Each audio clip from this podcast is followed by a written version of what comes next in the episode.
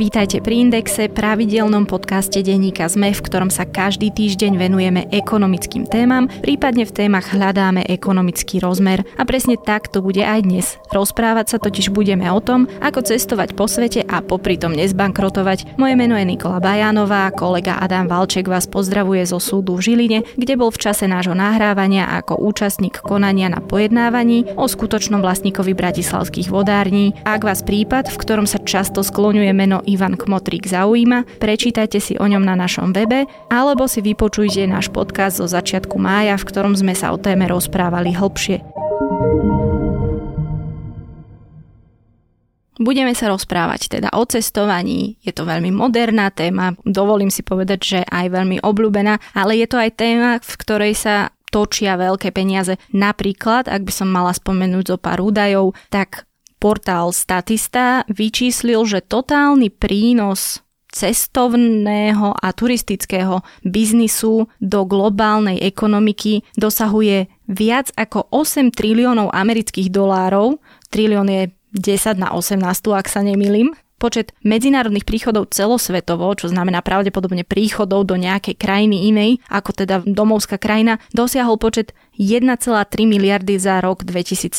Sú to obrovské čísla a o tom, či do týchto čísel a akým spôsobom prispel aj môj spolužiak z vysokej školy Pavel Kabat, známy aj ako cestovateľ Mr. Code on the Road, sa budeme rozprávať práve s ním. Neodpustím si ešte jedno upozornenie pred tým, ako začneme. Nebudeme sa celkom rozprávať o cestovaní po jednotlivých krajinách, aj keď samozrejme budeme spomínať nejaké konkrétne príklady, pretože o cestovaní po jednotlivých krajinách a treba aj cestovaní, ktoré zahrňa celoročný pobyt v zahraničí, hovorí náš iný podcast s názvom Šesvet. Čiže ak vás zaujíma cestovanie takýmto štýlom, rozhodne odporúčame tento podcast. Musím povedať, že tento náš náš index bude skôr pre ľudí, ktorí pracujú a iba majú cestovanie ako svoje top hobby. Takým príkladom je napríklad aj Pavol, ktorý, dá sa povedať, za minulý rok navštívil 18 krajín, strávil v zahraničí asi 60 dní a celé toto cestovanie ho vyšlo približne 5,5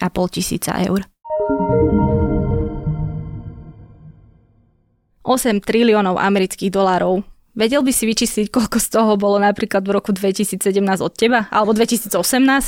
Asi veľmi mizivé promile. Samozrejme, že človek čím dlhšie sa tomu venuje, tým je viac schopný nájsť spôsob, ako tie náklady čo najviac znížiť. To znamená, že keď som kedysi začínal, tak samozrejme robil som také, nechcem to nazvať, že chyby, ale nemal som vedomosti, ktoré teraz už mám, takže teraz už viem kúpiť letenku, ktorú som možno predtým kúpil za 500 eur, za 350, hej. Čiže to sú všetko veci, ktoré sa v konečnom dôsledku naakumulujú a naozaj záleží to všetko od v podstate cieľovej destinácie, to je asi alfa omega a od počtu účastníkov, ktorí idú na ten výlet alebo dovolenku alebo akokoľvek to nazveme, pretože platí to, že čím možno nejak optimálnejší počet, tak tým viac vieme tie náklady rozalokovať.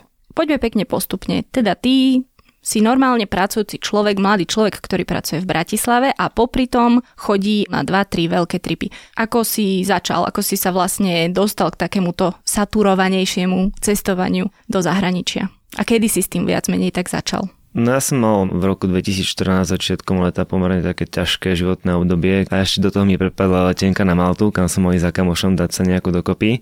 A tak si tak opustený scrollujem sociálne siete a kamarát z jedného portálu, ktorý sa venuje predaju leteniek, vyhodil status, že Havaj z Prahy za 400 eur tak si hovorím, že wow, že proste kedy inokedy sa dostanem na Havaj, tak proste idem.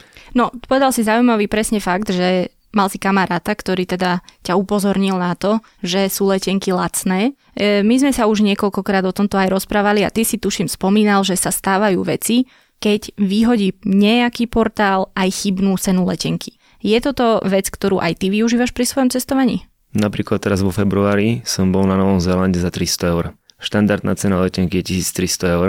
My sme išli za 300 eur, ok, bol to nekonečný let. Bola to trasa Paríž-San Francisco, San Francisco-Auckland, Auckland-Wellington. So všetkými prestupmi a všetkým to trvalo 39 hodín. Takže my sme tam prišli a nevedeli sme, ktorá by je, ale za 300 eur proste, keď človek má šancu ušetriť tisícku, tak nie je o čom. A to teda bola cena, ktorá vznikla tým, že niekto zabudol dopísať jednotku do tej ceny, alebo ako to vlastne vzniklo? Ja som sa snažil tejto problematike prísť na koreň. Existujú nejaké systémy, kam tie letecké spoločnosti zadávajú ceny a bolo mi to tak zjednodušene vysvetlené, že naozaj tam niekto proste urobí triviálnu chybu, ktorú niekto iný odhalí, dá to von do sveta a väčšinou tieto tzv. error fair letenky sú vonku hodinu, dve Niekedy sa stane to, že človek si ju kúpi a následne to potom letecká spoločnosť zruší. Viem o viacerých ľuďoch, ktorí si kúpili rovnakú letenku ako my a zrušili im ju.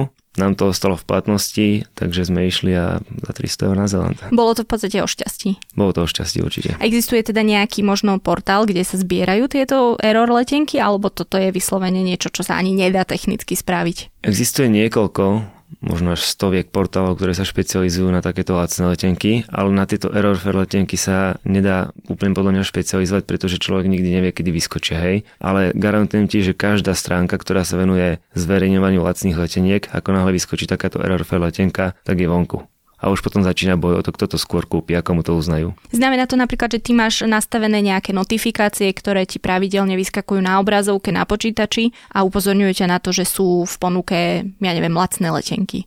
Ja sám za sebou mám 5 takýchto stránok, za ktorých sa viem postaviť, že keď vyskočí nejaká lacná letenka, že určite to neprehliadnem. Vráťme sa teda ešte k tomu tvojmu cestovaniu samotnému. Máš to zrátané, koľko krajín si už navštívil? Myslím, že nejakých 45. 45 krajín zo sveta, kde je dohromady 206 krajín Ale asi. ak by som sa mohol k tomuto vyjadriť, ja nemám rád toto počítanie krajín, pretože hovorím, že Havaj sú niekoľko rôznych ostrovov. Ja som bol na jednom, chcel som vidieť ďalšie dva. Je to stále jedna krajina, Spojené štáty americké. To znamená, že mám kamaráta, ktorý má precestovaných stovku krajín a myslím si, že sústrediť sa na to, koľko kto krajín precestoval, možno skôr tá kvalita ako tá kvantita je podstatná, keď niekam idem. Aspoň taký to je môj pohľad na vec. Priemerne asi ako dlho stráviš v tej ktorej krajine? Čím ďalej, tak tým sa tam snažím byť dlhšie, pretože nemá zmysel ísť na koniec sveta, čo je Zéland, na 10 dní alebo podobne, ale tam pri tieto letenke, ktorú sme kupovali ako Error Fair, bol obmedzený počet dní maximálne na 18, čiže my sme nevedeli ísť na dlhšie ako na 18 dní za tú cenu ale napríklad keď som bol v Tajsku a v Kambodži, tak tam som bol aspoň 3 týždne. To je taký, čo sa odporúča, že aby to malo zmysel. Ktorá krajina, ktorú si navštívil, bola asi najlacnejšia? Asi naozaj to Tajsko, tá juhovýchodná Ázia, ale ja som tam bol v 2016, netrúfnem si povedať, ako sa odtedy zmenili pomery. Veľmi milo som bol prekvapený z Kieva a celkovo Ukrajiny. Tým, že aká tam bola politická situácia, tak aj tá hodnota tej meny išla dosť dole a Kiev je krásne historické mesto, nemal som žiadne očakávania. My sme tam išli primárne kvôli Černobylu, do ktorého sme išli a v konečnom dôsledku nás možno ten Kiev oslovil viac ako ten samotný Černobyl. Ale inak ja sa väčšinou riadím podľa toho, že keď vyskočí nejaká lacná letenka a tá krajina ma zaujíma, tak idem do toho. Havaj je veľmi drahá destinácia, Island deto, Kostarika bola jedna z tých taká normálna, by som povedal, že aj tam tá letenka bola trošku drahšia, ale tak boli sme štyria dohodnutí, chceli sme tam ísť Čiže z tých najlacnejších jednoznačne asi to Tajsko. Bol si aj v Afrike, ak sa nemýlim, celkom nedávno. Mhm, pred rokom takto. Koľko to stálo, kde si bol, čo si tam robil? Afrika je, myslím si, že pre väčšinu ľudí, ak sa nebavíme o Egypte alebo Tunisku, o Maroku, taká trošku destinácia, na ktorú treba mať možno aj odvahu, tak to by som to povedal. A my sme boli partia takých dobrodruhov cestovateľov, to znamená, že tam nebolo treba žiadne drahé ubytovania, žiadne nejaké nákladné veci. My sme si v tomto smere absolútne zrozumeli a mňa keď poviem, že mňa tie dva týždne v Afrike stáli asi do 1000 eur, aj s letenkou, tak to je úplne reálne, pretože cestovali sme vlakom, cestovali sme miestnymi spojmi, stalo sa nám, že sme boli vo vlaku pre 500 ľudí, jedni dvaja bieli ľudia. Bol to super zážitok, skrátka tá Afrika je naozaj, dá sa povedať, že lacná, ak človek vie, ako to tam chodí. Oni ako náhle vidia bieleho človeka, tak ho vnímajú ako peňaženku a ty musíš jednoducho s nimi komunikovať a musíš im vysvetliť, že ty nie si ten bohatý biely človek, že to sú iní. A kde si tam vlastne presne bol? My leteli sme do Zambie, primárny cieľ boli Viktoríne vodopády, odtiaľ sme sa presunuli do Zimbabwe, Botswana a Namibia. A teda cestovali ste asi hlavne tým vlákom? Alebo ste mali tiež prenajaté auto? Alebo... Mali sme aj jeden deň prenajaté auto a začalo to asi takým štýlom, to aby som ti povedal trošku, ako to funguje v Afrike. Prišli sme na hostel a pýtali sme si, aké sú možnosti prenajať si auto a ten chlapík hostovi nám hovorí, že on má niekoho, kto nám to auto prenajme. Tak sme čakali na neho hodinu a pol, mali sme 10 minút, ale to je také štandardné africké čakanie. A pýtame sa ho teda, že čo, či má auto, on že áno a že koľko, že 600. My že čo 600? 600 dolárov. A že my ho nechceme kúpiť, my si ho chceme prenajať.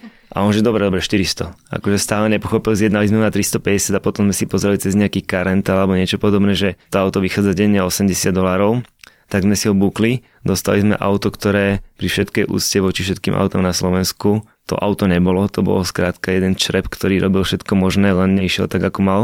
Ale tak eh, ten deň, deň a pol to s nami vydržal a to bola vlastne asi jedna z najväčších položiek tých 80 dolarov. Plus tie vstupy na tie prírodné miesta, tie sú tam všetky spoplatnené, lebo tam bohužiaľ Afrika na to, aká je väčšinou chudobná, tak oni majú paradoxne tie najvyššie možné ceny za tieto atrakcie.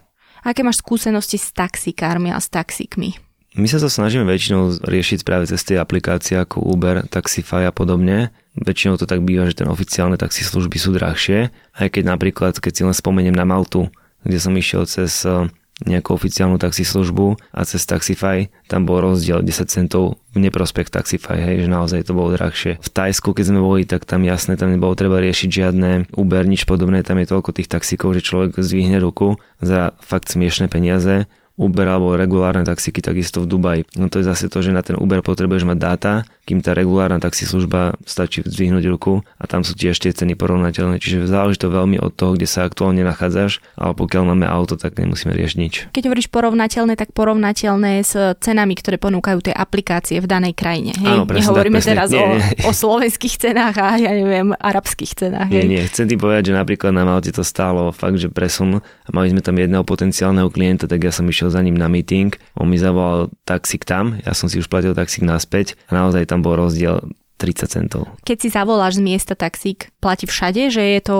automaticky takisto drahšie ako u nás, alebo toto pravidlo je výnimočné skôr pre Slovensko? Toto podľa mňa je výnimočné pravidlo pre Slovensko, akože nebral som taxík v každej krajine, kde som bol, netrúfnem si to paušalizovať, ale keď sme niekde stáli, dvihli sme ruku a potom sme sa viezli, takže sme si ten taxík niekde objednali, tak tá cena bola plus minus to isté. Povedal si teda, že ty dávaš 5,5 tisíca eur ročne. Bolo to teda aj viac. Ako sa ti podarilo teda zredukovať ten výdavok na cestovanie, na turizmus? Ja by som nepovedal, že to bolo viac, ale tým, že ja som proste predtým kupoval letenky, ktoré boli drahšie, tak možno vtedy som urobil dva tripy, ktoré stali teraz, poviem príklad, hej, 3000 eur 2. Teraz som schopný urobiť za ten istý budget 3 a ešte k tomu nejaký menší napríklad. Povedz mi napríklad nejaké teda konkrétne príklady, ktoré by si vedel takto ako popísať. Že... Dobre, jasné. O, začínal som tým, že samozrejme najznámejšia slovenská stránka, ktorá sa venuje tomuto predajú leteniek, má tie ceny o niečo vyššie ako napríklad zahraniční konkurenti. To znamená, že tu platí taká zásada, pokiaľ kupujeme napríklad letenku nízkonákladovej spoločnosti, vždy ju treba kupovať priamo cez web tej nízkonákladovej spoločnosti. Je veľmi minimálna šanca, že niekto iný bude predávať lacnejšie. Pokiaľ sa bavíme o tých normálnych leteckých spoločnostiach, ktoré lietajú medzi kontinentami a podobne, tam existujú tzv. sprostredkovateľia, ktorí naozaj vedia mať často výrazne nižšie ceny ako samotná letecká spoločnosť. Ja som si myslel proste na začiatku, že treba to kúpovať priamo cez leteckú spoločnosť. Je to z toho titulu, že človek, ktorý s tým nemá až tak veľa skúseností, tak oni mu poskytujú tú technickú, pod, no, technickú podporu. Skrátka, nastane nejaká zmena v lete, automaticky ten človek dostane informáciu o tom e-mailom alebo SMS-kou, urobia mu check-in, skrátka všetky tieto služby zabezpečia namiesto neho. Pokiaľ človek už je zdatný a vie si to urobiť sám, tak nevidím dôvod, na čo platí za tieto veci viac, keď si to viem urobiť cez nejakého sprostredkovateľa, ktorý síce možno tú podporu neposkytuje, ale ja to mám o to lacnejšie, lebo si ju viem urobiť sám. Zatiaľ sme viac menej sa rozprávali hlavne teda o tej doprave, Znamená to, alebo teda ty to vnímaš tak, že presne tie letenky, alebo teda tá doprava ako taká je tá najväčšia položka v tom, minimálne v tvojom štýle cestovania? V mojom určite, pretože ja som nie ten typ, ktorý keď niekam ide, že teraz potrebujem nejaké extrémne luxusné ubytovanie. Ja nie som ani gastroturista. Mne častokrát naozaj nezáleží na tej miestnej kuchyni. Čiže nabalený paštikami? Takto by som to až nepovedal, ale skrátka som ten typ, ktorý je schopný uskromniť sa, že ísť naozaj lokálne fast foody a podobne, ako sme napríklad na Zelande, tam sme to prežili vyslovene na fast foodoch a jednak kvôli tomu, že sme tam denne absolvovali veľké množstvo kilometrov, potrebovali sme šetriť čas, čiže nebol tam čas vysedávať v reštauráciách, berieme fast food, ideme ďalej, ale tak samozrejme je to aj o tej ekonomike, že čím možnosť si človek dopraje menej mm, na nejakom jedle, na nejakom ubytovaní, tým viac potom vie možno nejakých zážitkov absolvovať aj, ktoré sú platené. Celkový budget by som odhadol na nejakých do 2000 eur, nás to stálo, ale opakujem, letenka 300 eur, bezkonkurenčná cena, ubytovanie vyslovene cez Airbnb, to znamená zdieľané ubytovanie s domácimi, čo bolo pre mňa super, lebo som sa s nimi mohol porozprávať a získal som nejaké tipy. Keď mám povedať za seba, tak my máme taký zvyk, že my sme s priateľom gastroturisti, my zase si veľmi vychutnávame aj miestnu kuchyňu, pokiaľ teda vieme, že za niečo stojí. A často podstate skoro na každej dovolenke, kde sme spolu boli, sme si prenajali auto a cestovali sme po krajine. Bolo to tak na Islande, bolo to tak, ja neviem, v Portugalsku, mm, myslím, že aj na Sicílii sme mali prenajaté auto aspoň na jeden deň. Je podľa teba výhodnejšie, keď si človek všetko vybavuje sám? Platí toto dnes, e, že je lepšie ísť takouto cestou ako cez nejakú cestovnú kanceláriu? Ja viem, že toto nie je argument, ktorý asi by zobrali naši rodičia, alebo čo, pretože to poznám aj na svojich rodičoch, že sú radšej, keď sa za nich viac menej veci vybavia. Ale myslíš si, že kľúčom k tomu úspechu v šetrení peňazí na cestovaní je to, že si to všetko vybavuješ sám a hľadaš si sám tie možnosti? Určite áno, pretože tá cestovná kancelária je podnikateľský subjekt, ktorý chce zarobiť a oni na niečom zarobiť musia. To znamená, že pokiaľ ty si schopný vyriešiť tie veci na miesto tej cestovnej kancelárie, to je práve to, na čom šetríš. Tak to sa ťa ešte spýtam otázku, že s priateľom, keď cestuješ, tak cestujete vy dvaja? Áno. No, ja hľadám ľudí, dá sa povedať mojich známych, kamarátov a podobne, že ideme štyria. Poviem proste, ideme štyria, inak to nemá zmysel, lebo to je zase vec. Vy keď idete dvaja, prenajmete si auto, rozdelenie nákladov medzi dvoch ľudí, my ideme štyria, jednak sa vieme prestriedať, benzín je lacnejší, lebo sa to alokuje medzi štyroch ľudí, auto je lacnejšie, skrátka všetko je lacnejšie, hej. Používate aj také tie rôzne aplikácie, ktoré im si delíte tie náklady? Áno, Splitwise. Ak teda môžem vyzdvihnúť, tak Splitwise je super vec. Ja som to spoznal vďaka kolegovi pred 4,5 rokmi. Neviem na to dopustiť. Je to bezplatné, čo je super. Väčšinou to funguje tak, že keď niekam ideme, ak to teda súvisí s tou ekonomikou, tak ja platím všetko. Ja zbieram tie účty, ja to potom rozhádžem ostatným len príde suma, ktorú majú poslať a vyriešené. Fakt to šetrí čas, napríklad keď ste v reštike 6 a teraz sa tam idete byť s tými kartami alebo s cashom, tak proste ja to zaplatím a hotovo a potom vám pošlem, koľko mi máte dať. Ty cestuješ v skupine so svojimi kamarátmi, cestoval si už niekam tak aj, že úplne sám? Bolo mi to viackrát odporúčané, ale ešte som na to asi neúplne dozrel, pretože ja som veľmi spoločenský typ. Takisto sa na to pozeráme z toho ekonomického hľadiska jasné také, že bol som v Londýne na služobke a podobne, tak tam samozrejme človek vie, aké je to sama, je pánom svojho času a všetkého, ale také niečo, že ísť stopovať na druhý koniec sveta a podobne, toto ma až tak veľmi neláka. Ja som naozaj ten typ, ktorý potrebuje tých ľudí okolo seba, takže ja keď proste dám nejaký status, lebo väčšinou to riešim statusom, že je takáto letenka, kto by išiel, a už mám to šťastie, že mám okolo seba vytvorenú nejakú komunitu ľudí, o ktorých viem, že proste nebudú negatívni na tom výlete, na tej dovolenke, ale že budú takí nadšení, tak sa dáme dokopy a ideme. Dobre, ty si povedal, že si ubytovanie riešiš viac menej cez Airbnb alebo výlučne cez Airbnb. Zdá sa ti táto služba ako najvýhodnejšia spomedzi všetkých, ktoré teda k dispozícii sú a to spomeniem Traverse Booking. Alebo napríklad skúšal si niekedy aj Couchsurfing? Couchsurfing som neskúšal, pretože to beriem ako trošku obmedzenie môjho času. Bývam u niekoho zadarmo, tak tam asi neprídem s tým, že čau a maj sa, ale mal by som sa mu aj trošku venovať a on mne. Čiže toto pre mňa nie je úplne cesta tým, že ideme vždycky viacerí, že necestujem sám, tak o to je to komplikovanejšie. Je to vždycky Airbnb versus Booking, záleží od konkrétnej destinácie. Booking má tú výhodu, že pokiaľ tam odporúčiš to ubytovanie niekomu, tak on sa za to dostane 15 dolárov, ty za to dostaneš 15 dolárov, čiže aj takýmto spôsobom vieš znížiť cenu toho ubytovania. Počkať, akože kto dostane 15 dolárov? Ty, ktorý odporúčiš, ale aj ten, ktorý tú službu využil. Aha, to som napríklad nevedel. To je taká asi motivácia, pretože Airbnb má v podstate podobný systém, princíp odporúčania. Ty odporúčiš niekomu Airbnb, on má o 20, myslím, že 20 dolárov je to lacnejšie ubytovanie a ty máš o 20 dolárov zase lacnejšie ďalšie ubytovanie. Čiže to je taká win-win situation. Myslím si, že to bol dôvod, prečo Booking pristúpil k takémuto niečomu. A čo mám ja osobne odpozorované, že pokiaľ sa bavíme o ubytovaní pre dve osoby, tak je to plus minus to isté. Často sa mi stalo, že to isté ubytovanie som našiel na Bookingu, na Airbnb. Na Airbnb bolo často drahšie o niečo, lebo tam je ten poplatok za to upratovanie. Booking to má ošetrené nejako inak, ale ak sme väčšia skupina, tak vtedy to Airbnb je asi lepšia možnosť. Dobre, toto sa týka trvá z ubytovania. Je ešte nejaký možno hack, ktorý ti napadá? Mne ešte v súvislosti s tým lietaním e, zbieraš, neviem, či sa to aj u nás tak hovorí, tie míle, letecké míle? Má toto vôbec nejaký vplyv na to, za akú cenu v končnom dôsledku cestuješ? Každý človek, ktorý to robí, ti povie, že určite má. Ja som na toto trošku lajdák. Ja som si to až teraz začal riešiť po tej ceste na Zeland. tam sú aliancie dve, tri, proste mám v tom trošku guláž, nejako sa v tom nevyznam a hlavne ono to má asi zmysel pre tých, ktorí pravidelne lietajú s nejakou leteckou alianciou. Ale úprimne, keď vyskočí letenka, ktorá je pre mňa zaujímavá, mne je jedno, či je to British, či je to Austrian, či je to ktokoľvek iný, proste potom skočím a až vlastne neskôr riešim, že ako leteckou spoločnosťou ideme. Čiže ty keby si chcel zbierať e, tie míle, tak musíš taktizovať aj teda v súvislosti s tými leteckými spoločnosťami, že ono to nie je nejak univerzálne platné, že koľko nalietaš a je jedno s kým, toto by bolo krásne, keby to takto funguje, presne to som zistil. Nie sú tam proste letecké spoločnosti alebo letecké aliancie, ktoré majú svoje vlastné značky pod tým a tam zase taká hen taká. Bolo by najlepšie, keby je jedna karta na všetko a to sa dá využívať, ale tak toto bohužiaľ nefunguje. Dobre, a teda ešte niečo ti napadá, že kde sa dá, ja neviem, ušetriť, hej? Proste agregátory, čo sa týka prenajmu aut tam ide zase o to, že pozerať naozaj možno nie úplne vždy najlacnejšiu možnosť, pretože to môže dopadnúť aj tak, že človek príde na to miesto, zistí, že tam nie je žiadna rezervácia alebo dostane auto, ktoré v konečnom dôsledku mu na benzíne a na spotrebe ešte prevýšiť tie náklady, ako keby ma novšie.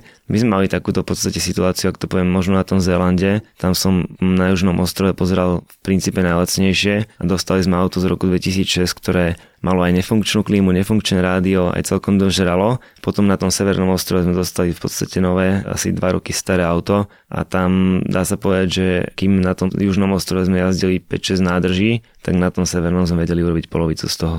Teraz mi napríklad napadá, neexistuje nejaká stránka, ktorá by zhrňala informácie o cenách pohodných hmot, lebo uh, my keď sme boli napríklad na Islande, tiež sme mali prenajaté auto, bolo to tuším 80 alebo až 90 eur na deň a nebolo to dokonca ani len to z tých lepších aut, bolo to staršie Suzuki Jimny, lebo sme si teda hovorili, že budeme chodiť aj off-road a toto auto malo 4x4 a bolo na to uspôsobené. A samozrejme sme strašne veľa pretankovali, akože neskutočne veľa, ale Island je zase krajina, kde si ani veľa na výber nemal, lebo tam bola jedna okružná cesta a na nej boli tie jednotlivé stanice a jednoducho si si nejak nevedel vybrať. Ale keď si bol napríklad na Zelande, taktizoval si pri tom, aké auto si prenajmeš alebo vôbec? Nám v podstate ukazoval chalanisko, ku ktorého sme bývali hneď asi prvú noc super aplikáciu, ktorá ukazovala ceny pohonných hmot v tvojom okolí a vždycky vlastne vyzdvihla tú najlacnejšiu. Super vec, len musíš mať dáta a my sme dáta nemali, takže my sme si to vedeli pozrieť maximálne tak na ubytku, ale viem, že sú takéto bežne v iných krajinách, na Slovensku som to nejako ešte, lebo mám pocit, že u nás sú tie ceny naozaj jednotné. Benzín stojí rovnako v Košiciach, ako stojí v Bratislave, samozrejme sú tam drobné odchylky, ale na tom Islande to bolo rozdiel niekedy až e, naozaj v desiatkách lokálnej meny, takže existujú na to určite spôsoby, ako to odsledovať, ale na to potom treba mať aj mobilné dáta, tie si ja naozaj asi dokopy nikdy neberiem lebo mám stiahnutú offline navigáciu, to je zase možno odporúčanie pre ľudí, ktorí cestujú a sú takí stratení, jak ja, že bez tej offline navigácie by som ja osobne fungovať nevedel. Dajú sa stiahnuť niekoľko druhov offline navigácií, kde si človek stiahne mapu danej krajiny a už ide podľa nej. No napríklad k tým mobilným dátam, tak uh, asi pol roka dozadu sme boli v Japonsku a tam sme to vyriešili tak, aby sme mali prístup uh, k internetu v krajine, kde sme predpokladali, že veľa teda latinských písmeniek asi nebude, tak sme si vlastne tam kúpili karty, ktoré boli na tom mieste dostatočne akože lacné a tak sme viac menej vyriešili situáciu s dátami. Boli sme kompletne celý čas online a ten balík dát bol taký veľký, že domov sme došli ešte s obrovským množstvom neminutých dát, lebo oni boli obmedzené na nejaký, tuším, asi mesiac, alebo ako to presne bolo. No ale ďalšia z vecí, s ktorou som sa napríklad ja často stretávala, bola otázka, kde sa poistiť. Lebo veľakrát si bereš auto a máš v tom balíku aj to poistenie a potom v konečnom dôsledku zistíš, že ty si môžeš poistiť trevár aj prenajatie auta doma za oveľa menej peňazí. Máš s týmto nejaké skúsenosti, že kde sa čo viac oplatí? A teraz nemyslím, že len auto, hej, ale čokoľvek. Najmä ja by som možno k tomu poisteniu toho auta, pretože ako náhle ideme niekam, kde to auto treba, tak riešime poistenie. Väčšinou bereme naozaj plnú poistku, lebo sa môže stať čokoľvek a čo potom. A tam sú dva rozdiely v tom poistení, že dá sa poistenie v podstate cez práve ten agregátor, kedy je ale kryté to, že ak rastne nejaký problém, tak oni by to mali kvázi preplatiť, hej. Kým pokiaľ to riešiš priamo s tou autopožičovňou, môže to byť, aj to väčšinou je, o niečo drahšie, ale potom sa ti nestane to, že keď sa nastane nejaká škoda, ty tú škodu máš zaplatiť, tak jednoducho, že by si tie peniaze nedostal, kým pri tom sprostredkovateľovi je to boj. čo som čítal od viacerých naozaj, som v rôznych cestovateľských poradniach a podobne, sledujem to, ľudia častokrát naozaj odporúčajú práve tí, ktorí majú tú negatívnu skúsenosť, aby človek riešil poistenie priamo s autopožičovňou a nie so sprostredkovateľom. Aj keď je to drahšie, ale je to potom naozaj proces vymáhania, doprosovania sa. No a teraz už prejdeme možno aj rovno k téme reklamácií. Musel si veľa vecí reklamovať za povedzme tých 5 rokov intenzívneho cestovania? Na bookingu nám sa stalo v Afrike, že sme mali zaplatené ubytovanie, ktoré sme do dnešného dňa nenašli. Ono kvázi ako keby nikto nevedel, kde to je. Stalo to ako je 7 dolárov na noc, takže asi to bolo fakt zašité. A potom môj kamarát, ktorý to riešil, naozaj to bol asi dvojmesačný boj nejakým spôsobom získať od bookingu peniaze a vysvetliť im a dokázať im, že naozaj sa nám tam nepodarilo ubytovať sa. Teraz nie som na toto hrdý, ale bolo to veľmi nevyhnutné. Ja som veľmi nepraktický v balení, napriek tomu, že mám veľa odcestovaného a na Zeland som išiel s kufrom, ktorý mal 20 kg. A mne sa po pristáti v Aucklande sme sa presúvali z International terminálu na domáci a mne sa otrhlo jedno koliesko na kufri, ktorý mal dve kolieska. Čiže ja som teraz mal pred sebou vidinu, že 20 kg batožinu budem ťahať celý čas. Tak ja som to teda trošku využil a išiel som na reklamačný servis, kde som povedal, že mi poškodili kufor v lietadle. Oni jasne, jasne, nie problém, že je tu možno, že by som si ten kufor zaviezol do mesta a že tam mi ho opravia a preplatia mi náklady. Ja hovorím, že ale to nie je možno, my zajtra odlietame na južný ostrov. Tak chlapík sa zamyslel 5 minút bol v sklade a vyšiel s novým kufrom. No, akože bol ten kufor už použitý, alebo rovnakej veľkosti ako môj. Ja som si tam rovno veci prehádzal a spokojne som odtiaľ odišiel a ďakoval som neviem komu, že sa mi to takto podarilo. A ten istý kufor mi potom rozbili na ceste späť do San Francisca, tak tam som vyreklamoval úplne nový. Alebo ešte krásna príhoda z Azorských ostrovov nám 5,5 hodiny pred odletom zrušili let.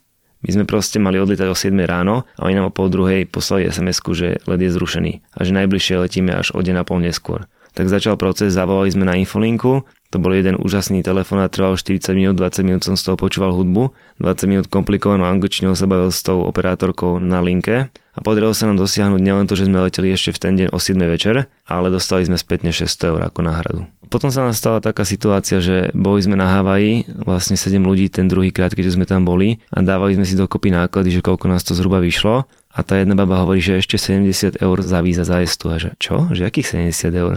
že to stojí 14 dolárov. A že 14 dolárov? No a stalo sa to, že my sme to riešili všetci cez oficiálnu stránku, kde naozaj človek zaplatí 14 dolárov.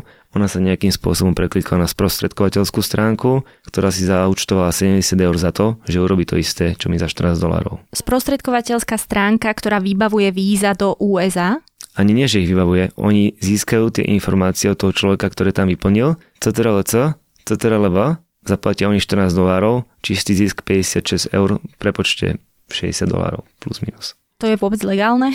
Ja neviem, ale je to dobrý nápad. Je ich viac, alebo je to Jasné, iba jedna? je ich strašne veľa. Čiže iba oficiálna stránka, ktorá má, čo ja viem, Go, alebo čo vo svojom Áno, názve. presne tak. To naozaj človek, keď si dá do Google, že ESTA, tak mu to vyhodí ako prvú tú oficiálnu stránku, všetko ostatné sú fejky. Ale ja sám som prekvapený tým, že už 5 eh, rokov v podstate aktívne cestujem, koľko veľa ľudí naozaj nemá vedomosti o tom cestovaní. Jeden človek bol minule úžasnutý, že existujú letenky za 20 eur, pričom už sa predávajú letenky za cent. Možno väčšia, možno menšia časť, tiež nebudem teraz akože veštiť, ale určite nejaká časť ľudí cestuje bez toho, aby sa dostatočne pripravila. Koľko tebe asi tak trvá príprava na jednotlivé krajiny, do ktorých sa vyberieš a od čoho závisí dĺžka toho, koľko sa pripravuješ?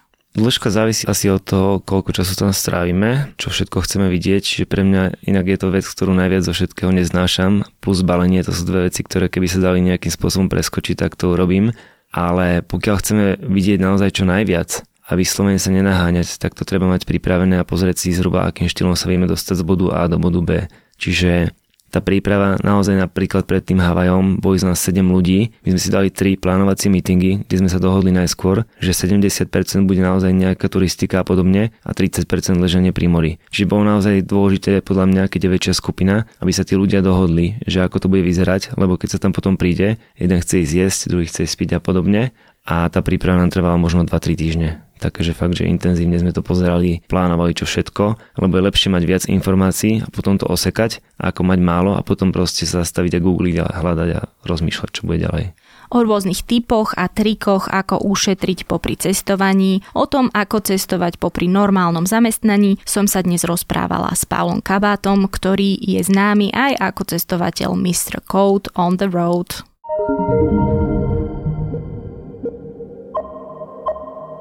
Podcast Index vychádza každý týždeň vo štvrtok. Prihláste sa na jeho odoberanie vo svojej podcastovej mobilnej aplikácii na platformách Google Podcasty, Apple Podcasty alebo Spotify. Všetky diely, ako aj odkazy na témy, o ktorých hovoríme, nájdete na adrese sme.sk lomka index. Ak sa vám podcast páči, môžete ho ohodnotiť. Ak nám chcete poslať pripomienku, môžete sa pridať do podcastového klubu Sme na Facebooku alebo nám napísať e-mail na adresu index.sme.sk. Na tvorbe podcastu Index sa podielal Matej Ohrablo. Moje meno je Nikola Bajánová. Ja som Adam Valček.